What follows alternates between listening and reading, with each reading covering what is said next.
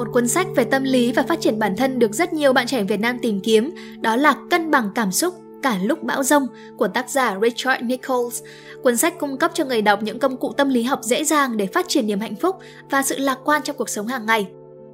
Vậy nên trong video lần này, hãy cùng với tác giả viết cùng Tiểu Hy tại Spider Room đúc kết những điều quý giá từ cuốn sách để hiểu rõ hơn về bản chất cảm xúc, lý do đằng sau những cảm xúc tiêu cực xảy đến hàng ngày, cùng với đó là từng bước thiết lập cuộc sống lành mạnh, giảm bớt sự căng thẳng trong cuộc sống.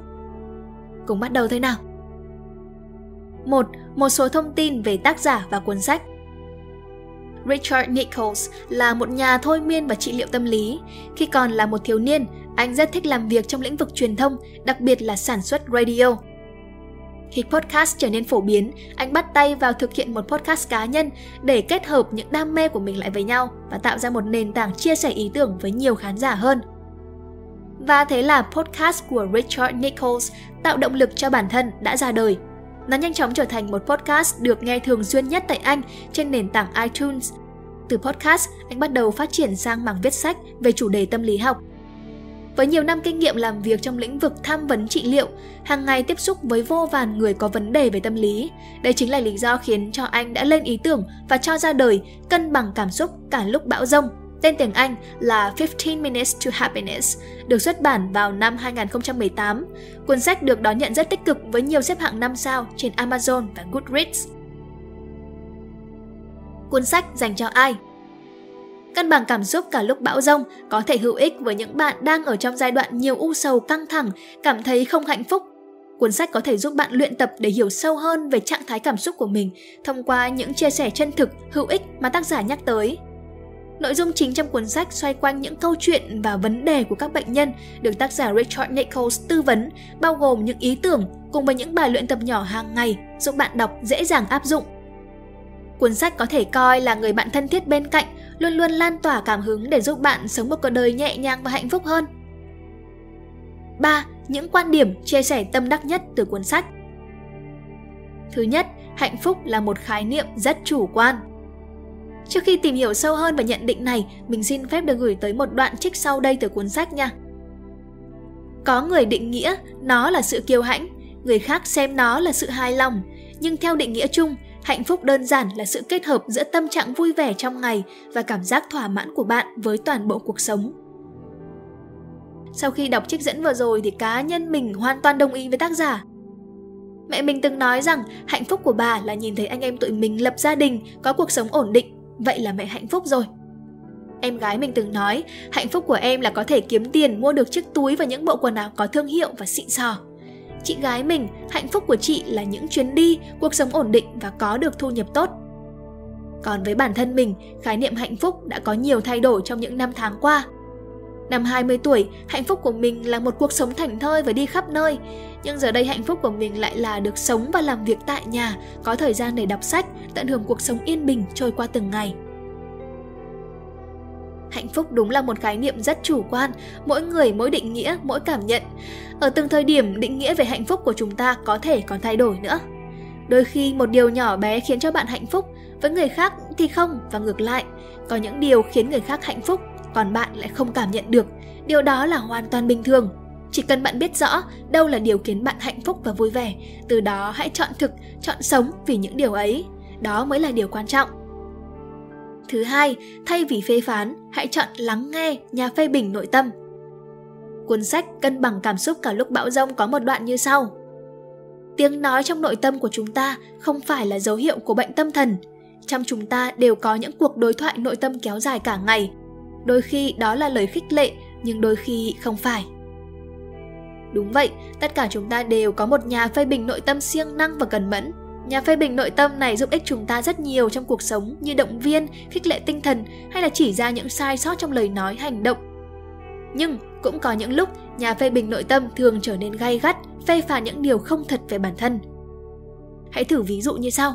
Bạn bắt đầu xin việc đi làm, công việc sắp tới là một lĩnh vực hoàn toàn mới so với những kinh nghiệm trước đây của bạn. Lúc này nhà phê bình nội tâm sẽ lên tiếng, ngăn không cho bạn ứng tuyển với những câu nói kiểu như là mình cũng có tài cán gì đâu mà đòi ứng tuyển, chắc chắn là không được nhận rồi.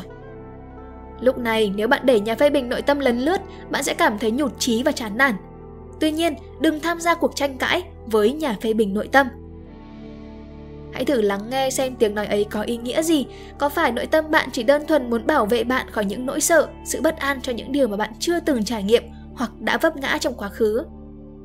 Khi hiểu được ý nghĩa của tiếng nói nội tâm, thay vì chống trả với những cảm xúc dẫn đến mệt mỏi, hãy tìm hiểu xem đằng sau tiếng nói là niềm tin hay nỗi sợ và từ đó tìm cách giải quyết. Richard Nicholls làm rất tốt trong việc phân tích và chia sẻ những góc nhìn khoa học về nhà phê bình nội tâm trong tâm trí con người. Điều này sẽ giúp bạn thấu hiểu và nhận diện đúng đắn hơn về nhà phê bình nội tâm hiện diện bên trong bạn. Thứ ba, hãy yêu thương bản thân thay vì những điều tiêu cực. Bạn có thường xuyên nói với bản thân những câu như thế này: mình thật vô dụng, mình chỉ là một người thừa, mình chẳng ra làm sao cả. Không dễ để thừa nhận, nhưng sự thật đó là không phải ai khác mà chính chúng ta mới là người ngược đãi bản thân mình nhiều nhất. Mỗi ngày ta không ngừng soi xét, phán xét bản thân về những khuyết điểm, những điểm chưa ưng ý.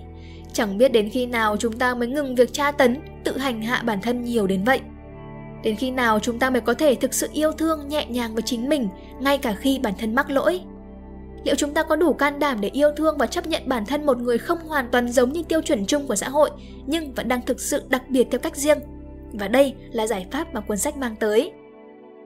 Cách tốt nhất để giữ cho một thứ khỏe mạnh là chăm bẵm, chứ không phải đánh đập.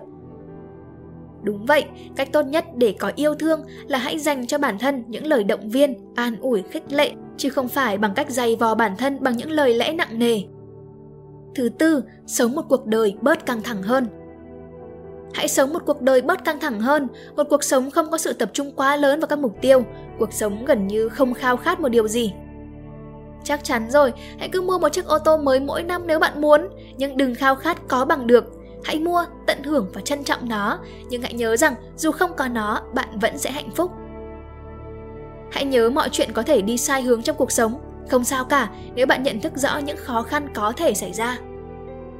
Có thể việc đạt được thành tựu trong cuộc sống là điều quan trọng với bạn, hãy cứ làm đi.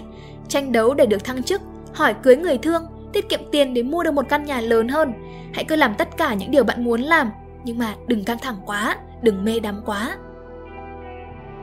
Theo mình hiểu, những chiếc dẫn vừa rồi được tác giả chia sẻ hướng chúng ta tới việc bắt tay vào hiện thực hóa mục tiêu mong muốn của mình. Mục tiêu là điều quan trọng giúp chúng ta đi đến nơi mình muốn đến, tạo ra thành quả chúng ta mong đợi. Mục tiêu giúp chúng ta bớt đi sự chơi vơi và lạc lõng không biết đi về đâu.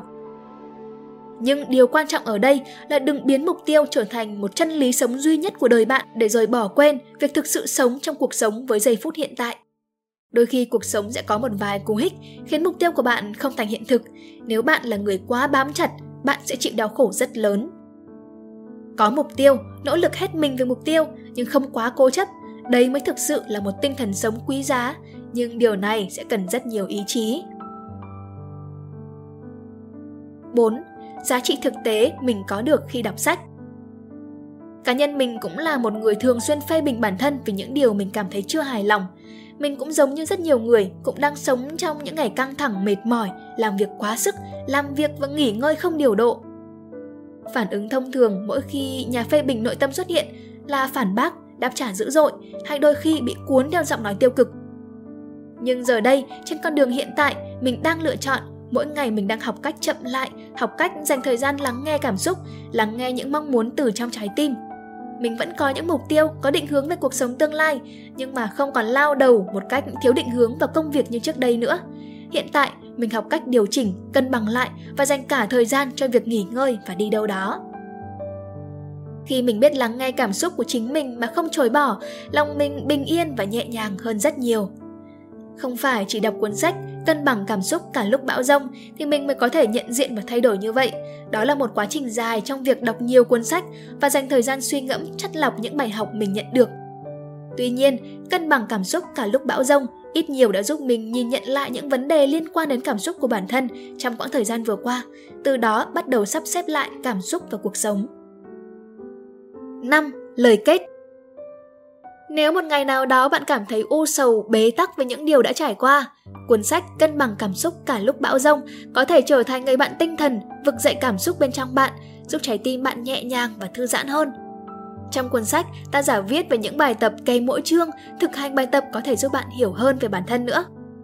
Tuy nhiên, đây cũng là một tác phẩm self-help, vẫn có những thông điệp chung chung mang tính khích lệ kiểu như là hãy sống như một đứa trẻ, sống hết mình với thời khắc hiện tại và tập trung vào những chuyện đang xảy ra ngay lúc này. Nếu bạn nào cảm thấy bản thân không thích hợp self-help thì hãy cân nhắc trước khi tìm tới cuốn sách này nhé. Và đó là toàn bộ những lời chia sẻ của tác giả viết cùng Tiểu Hy về cuốn sách Cân bằng cảm xúc cả lúc bão giông của tác giả Richard Nicholls. Bạn có suy nghĩ như thế nào về video và cuốn sách này? Hãy để lại bình luận phía dưới video cho chúng mình được biết nha. Hẹn gặp lại các bạn trong những video lần sau. Mình là Khánh Linh. Bye!